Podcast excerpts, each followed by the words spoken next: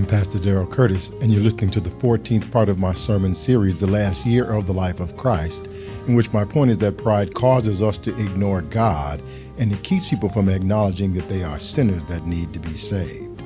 The following is a presentation of the Family Life Baptist Church in Lansing, Michigan. For more audio and video content, please visit FamilyLifeBC.com. On September 7th, 2008, our lesson this morning is the last year of the life of Christ, the 14th part of this particular sermon series, and the text is Luke chapter 11, verse 14 through 20, which reads as follows Then Jesus cast a demon out of a man made dumb, enabling him to speak after the demon left. This filled the multitude with awe. But some charged, he cast out demons by Beelzebub, Beelzebub, the prince of the demons. Others challenged him to show a sign from heaven. Jesus knew what they were thinking and said to them, Every nation that fights against itself causes its own ruin. In the same way, a house that fights against itself cannot survive. So if Satan is divided against himself, how will his kingdom survive? You say that I cast out demons by the power of Beelzebub. But if by Beelzebub I cast out demons, through whom do your sons do the same things? They shall be your judges in this. But if through the finger of God I cast out demons, then the kingdom of God has come upon you. God bless the reading of his word, and let us bow our heads in a word of prayer. Gracious God, our Father, we thank you afresh for the total sufficiency of Jesus Christ, for the perfect teaching ministry of your blessed Holy Spirit, and for his ability to explain your word. So give us the words to say, and let us say them with liberty, with clarity, and with boldness, and that somebody listening might believe the report. Thanking you in advance for all that you are going to do in the strong and perfect name of Jesus Christ our Lord, we pray. Amen. Now, thank you very much for coming to hear this message today. And before we begin this, our next lesson, let us reiterate our reason for attending church. We attend church to obtain the mind of Christ, meaning to have the Bible illuminated in our minds so that we can clearly understand the principles that Jesus taught and base our daily personal decisions on those principles. We come to church because we want to be obedient to the Bible, which is the doctrine of Jesus Christ, in an informed, insightful, and intelligent manner. Now, our last lesson was about prayer. Life is about our developing an intimate relationship with God, and prayer is the path to the development of this level of intimacy between us and God. We have the capacity, through our interaction with God in prayer, to develop such an intimate relationship with Him that He will allow us to function on a higher level than we can imagine. There is no limit to the power of God. The limitation is in the quality of our relationship with Him. Jesus says to those that develop a relationship of maximum intensity with God in Luke chapter 11, and I tell you, ask and you will receive. Seek and you will find. Knock and the door will be opened for you. For everyone who asks receives, and whoever seeks finds, and the one who knocks will discover an open door. If your son should ask you for bread, which of you fathers would give him a stone? Or if he asked for fish, which of you would hand him a snake? Or if he asked for an egg, who would give him a scorpion? If you know how to give good gifts to your children, even though you're evil, how much more will the Heavenly Father give the Holy Spirit to those who ask Him? Now, the parallel that Jesus uses to describe this intimate relationship with God is the relationship between a father and son, which is generally a very intense relationship.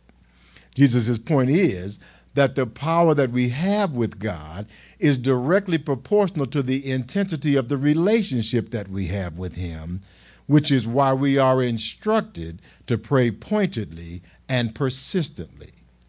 1 Thessalonians 5 17 and 18 says, Pray without ceasing, in everything give thanks, for this is the will of God in Christ Jesus for you.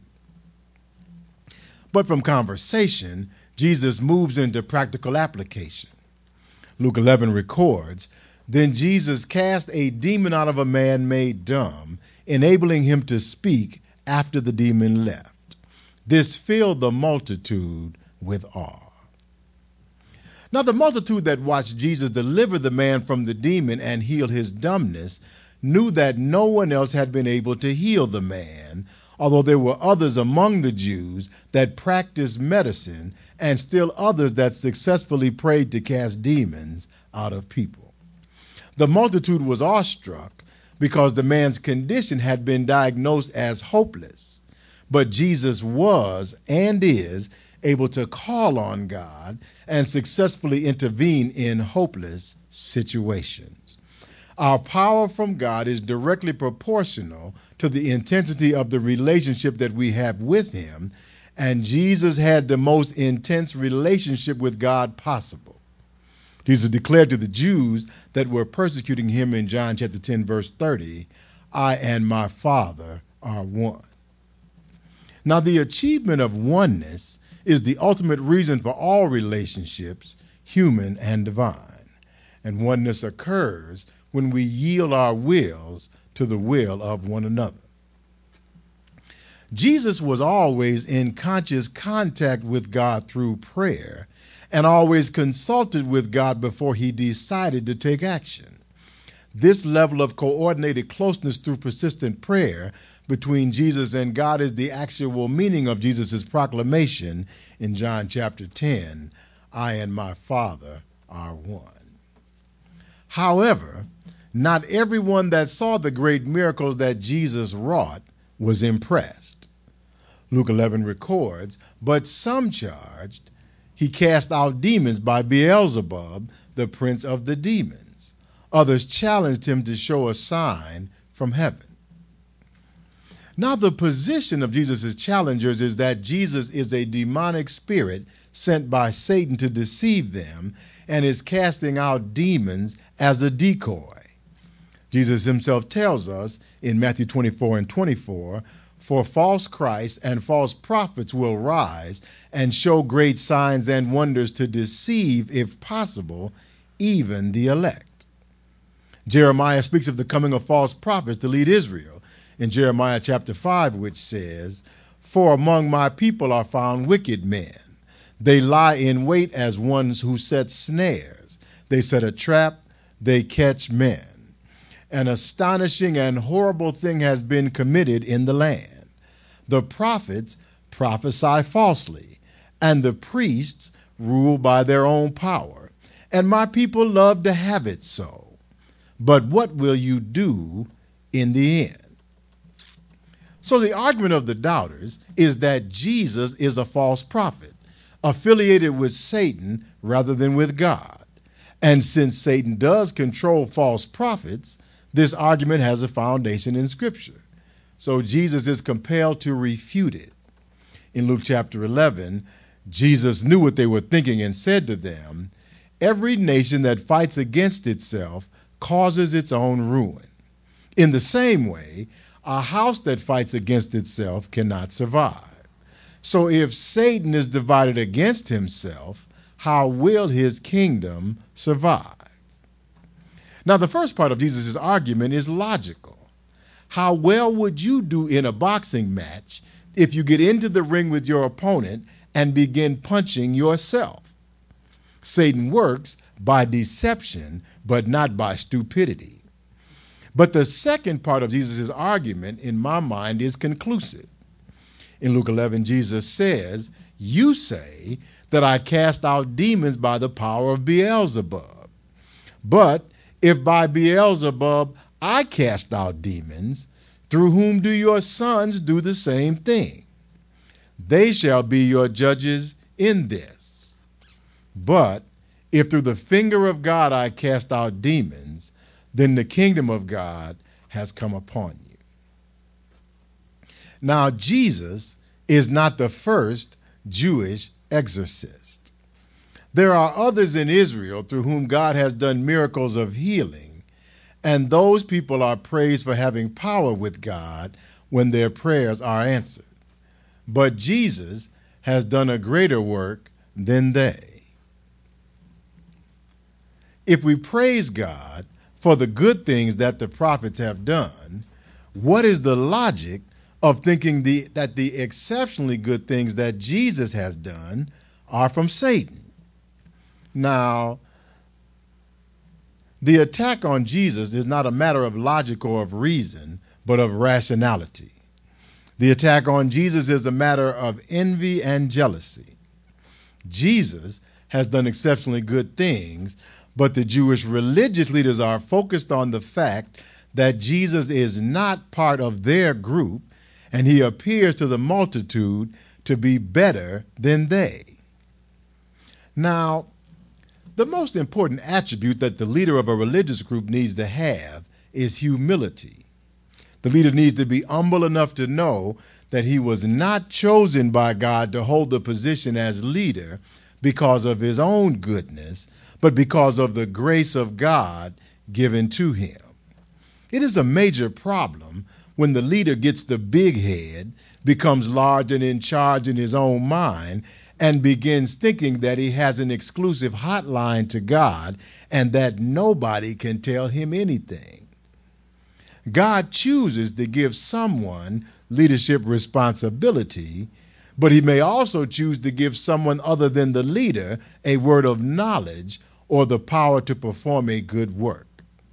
The leader, rather than being jealous, needs to be able to recognize that his power truly comes from God and that he is simply a vessel being used at God's disposal.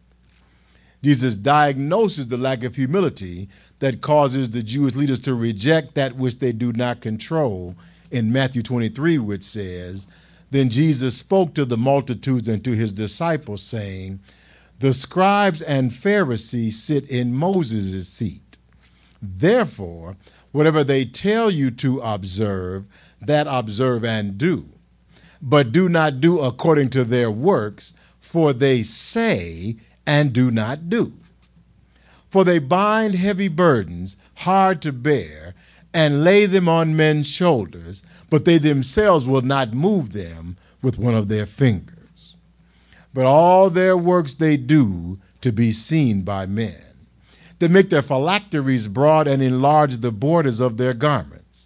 They love the, blessed, the best places at feasts the best seats in the synagogues, greeting in the marketplaces, and to be called by men, Rabbi, Rabbi. But you do not be called Rabbi, for one is your teacher, the Christ, and you are all brethren. Do not call anyone on earth your father, for one is your father, he who is in heaven. And do not be called teachers, for one is your teacher, the Christ. But he who is greatest among you shall be your servant. And whoever exalts himself will be humbled, and he who humbles himself will be exalted. So it is important for us to recognize that we are all peers. Christ is just not your teacher, Christ is teaching all of us. God is not just my Father, God is Father to all of us. Titles can be descriptive, but titles can also be a problem when we allow pride to make us look down on those with whom we come into contact. Pride tells us that others are not on our level, but the truth is that we are only at the level upon which we are because of the grace of God.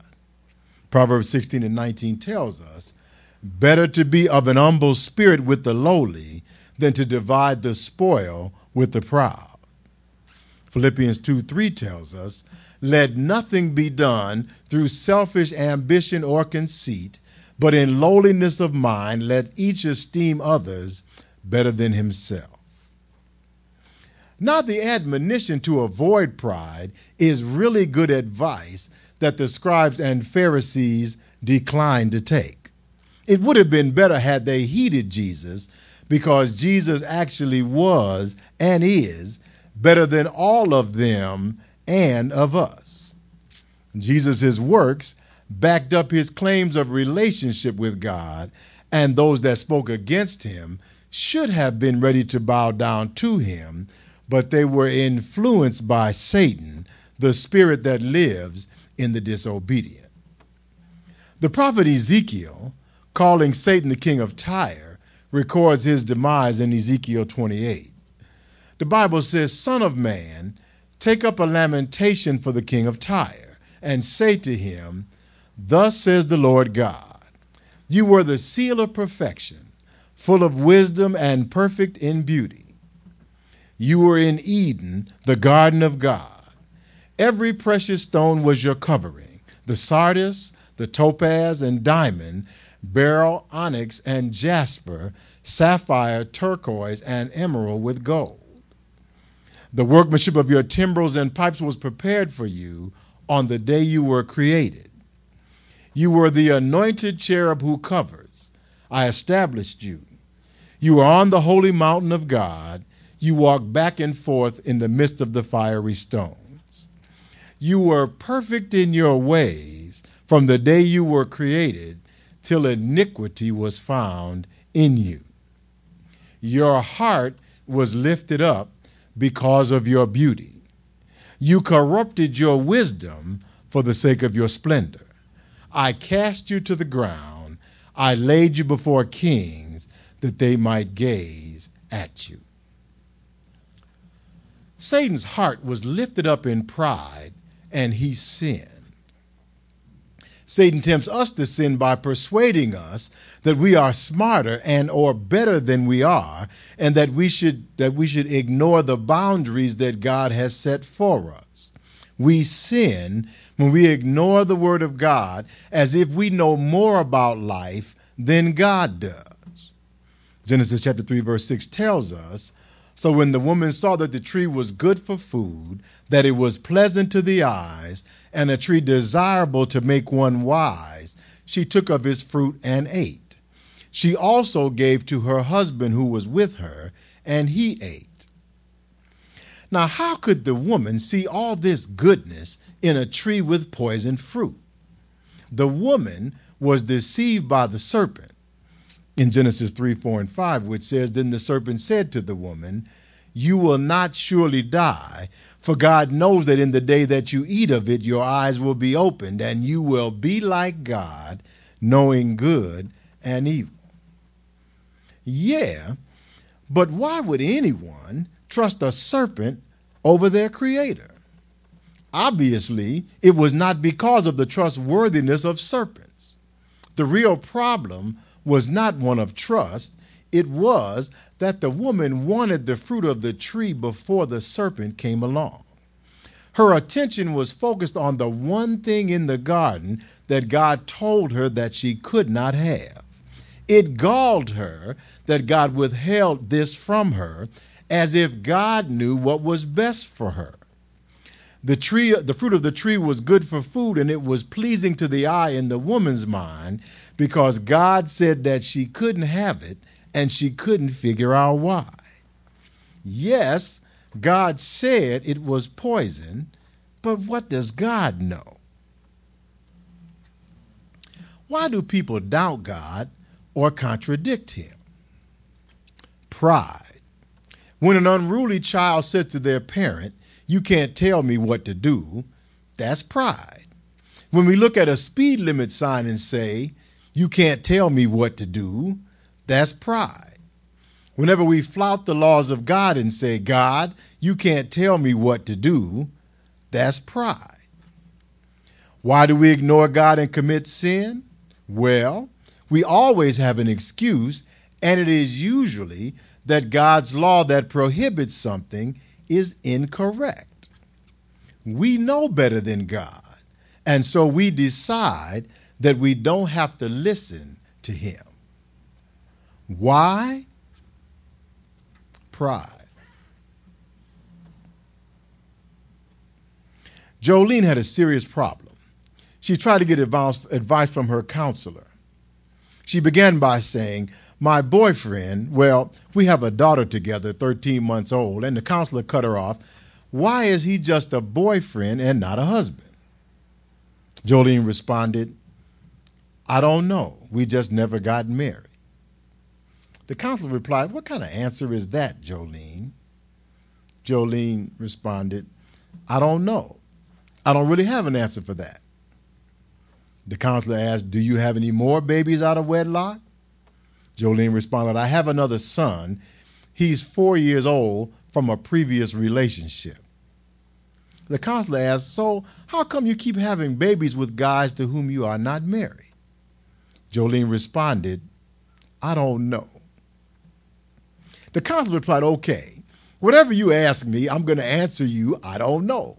Go ahead, ask me a question. I'm just going to say, I don't know. Since you don't want to think, be honest, and be open with me, then why should I think and be honest with you? Jolene responded, Well, I was young. I was 15 when I, but the counselor cut her off. Well, you're 20 now. What? You had never heard the word marriage when you were 15? You never heard the word adoption? You never heard the word birth control? You never heard the word abstinence at 15? But I still don't know what that has to do with the second guy. I would have thought that you would have learned your lesson the first time. Now you have two babies, no fathers under your roof, no marriages, and I can't wait to hear your question that I'm going to say I don't know to. Jolene said, Well, I haven't had the best upbringing. The counselor responded, Well, your children aren't getting the best upbringing either, and that's your fault. And your upbringing doesn't give you the right to hurt other people. So I don't want to hear that excuse. We can all complain about something in our upbringing, all of us, me too. Jolene said, Well, I, I do the best with both of my children. And the counselor responded, To just say that is not good enough. Your best would have been to get married before having the children. And why are you still sleeping around and risking pregnancy with men that you don't intend to marry? Why are you still risking messing up another child's life? I don't know is not sufficient. If you don't know why you are doing what you're doing, who does know? Now, Jolene, if you sterilize yourself, you can sleep around with all the men all over the world. That's okay. But what you are doing now involves children who have to grow up without an intact home. So, Jolene, are you still having sex with some guy? Jolene responded, Well, I still live with my boyfriend. The counselor replied, Are you still having sex with the guy that you don't know why you're not marrying? Jolene replied, Yes.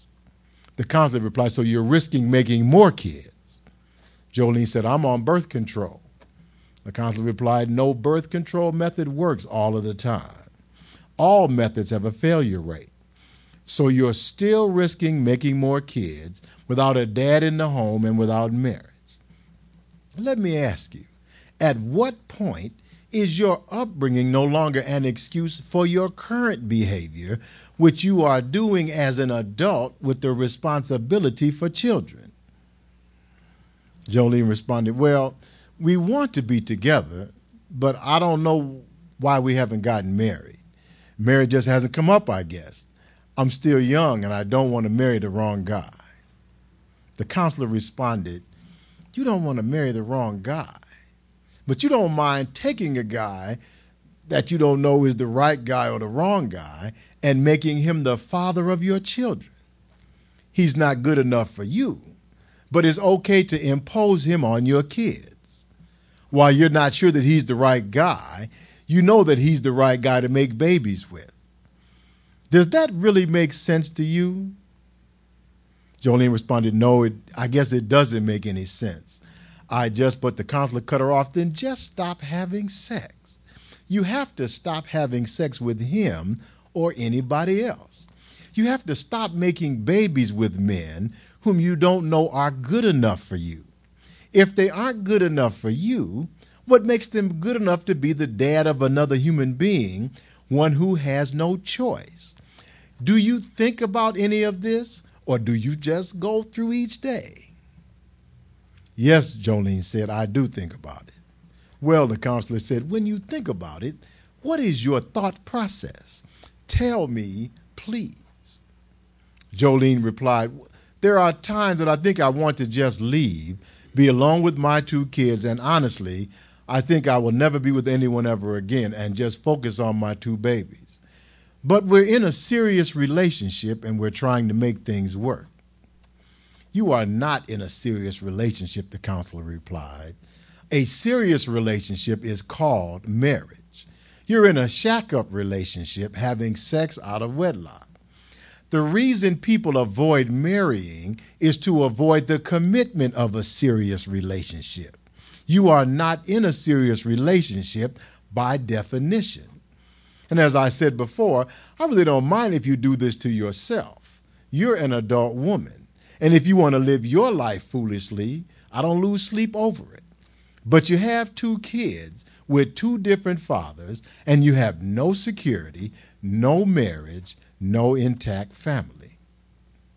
Well, Jolene replied, they don't have an intact family, but they have their mom. That's not enough, the counselor replied. No matter how good a mom you are, it's not enough. And it's selfish of you to make sure that you have whatever it is that you have in spite of what your children have lost. I would not say that that is the thinking of a good mother. A good mother is supposed to, is supposed to think about taking care of her kids, not taking care of herself at her kids' expense. Now, Jolene, did you get anything out of this conversation except irritation? I'm not irritated, Jolene replied. I realize that you're telling the truth. I know that I've made many mistakes. That's not the problem, said the counselor. We have all made mistakes, but you are still making the same mistake. You made the same mistake when you went to bed with the guy last night. You are planning on doing it again tonight you are continuing to repeat the same mistake. You have two out of wedlock children. You are revving up for a third and a fourth. You shouldn't be living with him unless he gets you a ring and the two of you go to a justice of the peace this weekend and make your relationship legal. If he won't do that, one of the two of you should move out of that house. You should go to court, work out visitation and child support. You should not have sex with any man ever unless he marries you because you have two kids to raise that you have robbed of a home and of a family, meaning a mother and a father.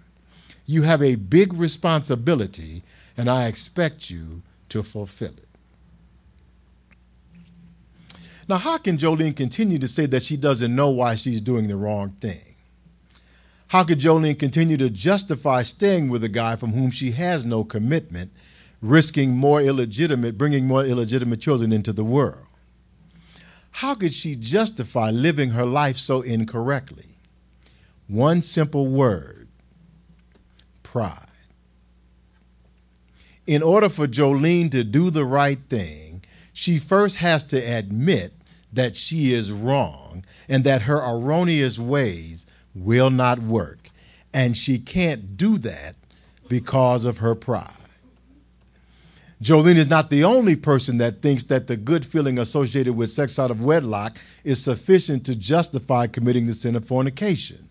It's no different than being in the garden. We see things as good when God tells us that they are not because we are too proud to yield our wills to the will of Almighty God. Yes, I know that God says that sin is wrong, but I can tell you that nothing is wrong with sin because I want to do it. Who is God to tell me what to do? Well, Proverbs 16, 18 through 20 tells us pride goes before destruction, and a haughty spirit before a fall. Better to be of an humble spirit with the lowly than to divide the spoil with the proud. He who heeds the word wisely will find good, and whoever trusts in the Lord, happy is he. The scribes and the Pharisees are too proud to acknowledge that Jesus Christ is their superior, although his miracles are the proof. The demon in our text was not the only demon that Jesus cast out of someone. The dumb man to whom Jesus Christ gave speech was not the only person that Jesus healed miraculously. Matthew 4 24 and 25 records Then Jesus' fame went throughout all Syria, and they brought to him all sick people who were afflicted with various diseases and torments, and those who were demon possessed, epileptics, and paralytics, and he healed them. Great multitudes followed him from Galilee and from Decapolis, Jerusalem, Judea, and beyond the Jordan. Jesus' healing ministry was known to the people of the land. Great multitudes followed him from throughout the territory. But even with all this proof and precedent, the Jewish religious leaders still maintain that Jesus was destroying the works of the devil by the power of the devil.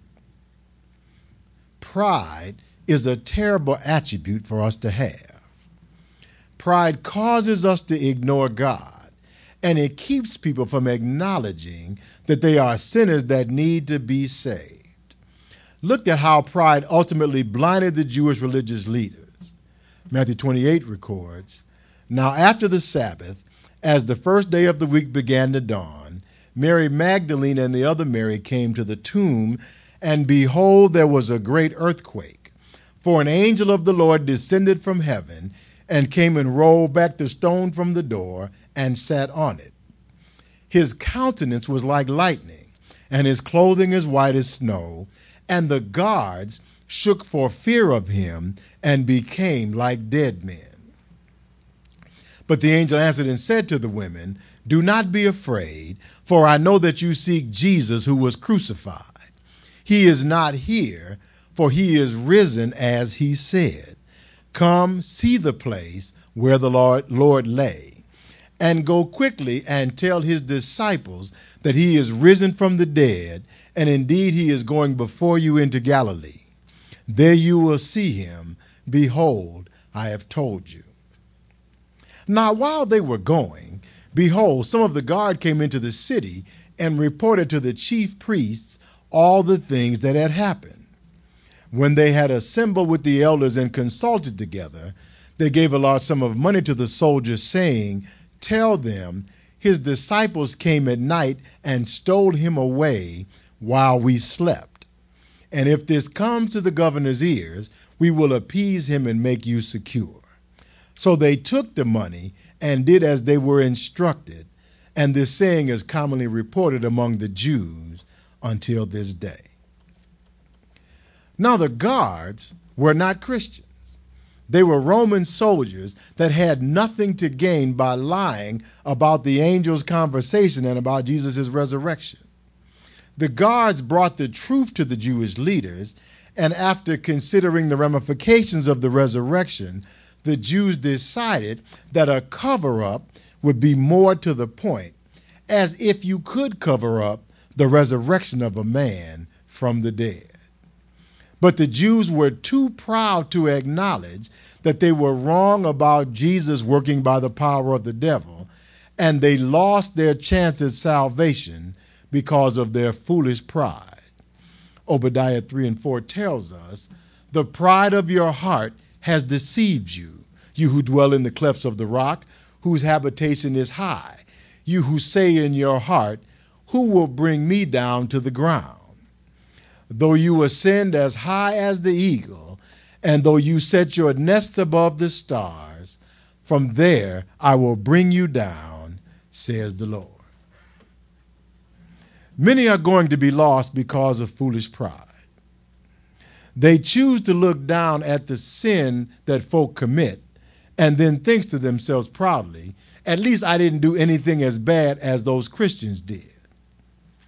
Sinners rejoice whenever a minister of the gospel goes down in disgrace and is held up to public ridicule.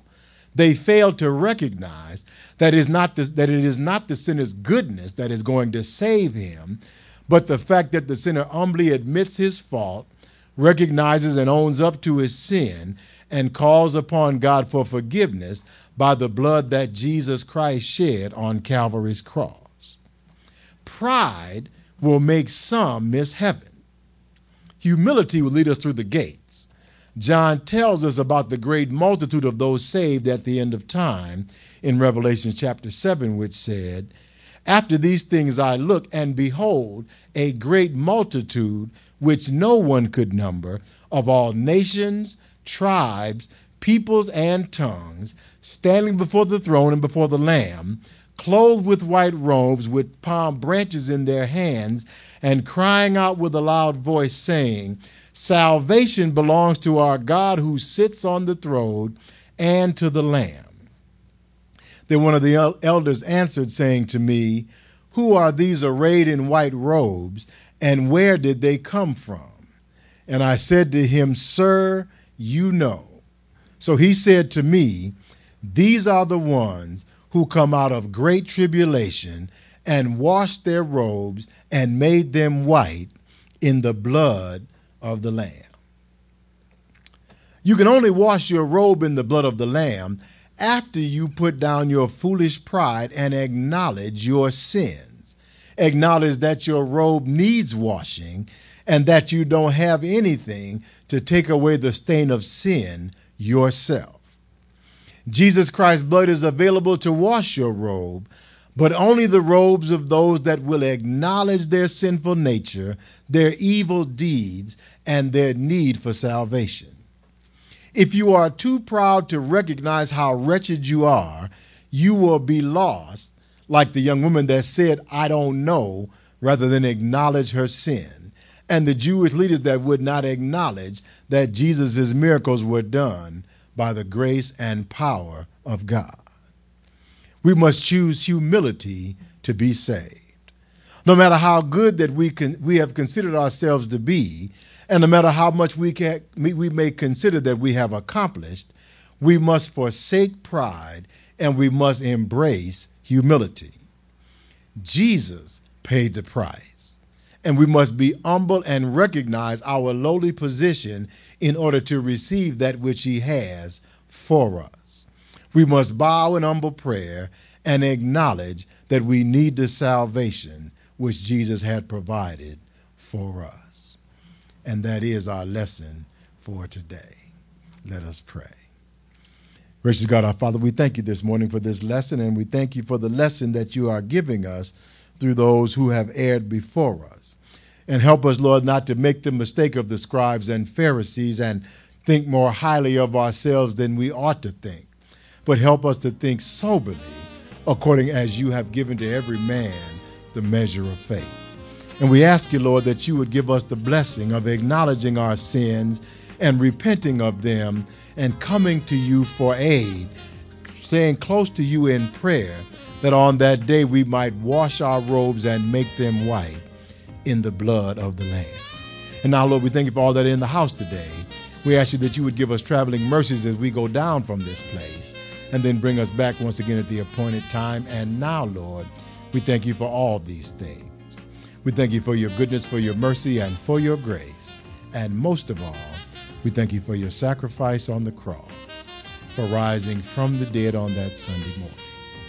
Thank you, Lord. In the wonderful name of Jesus, we pray. Amen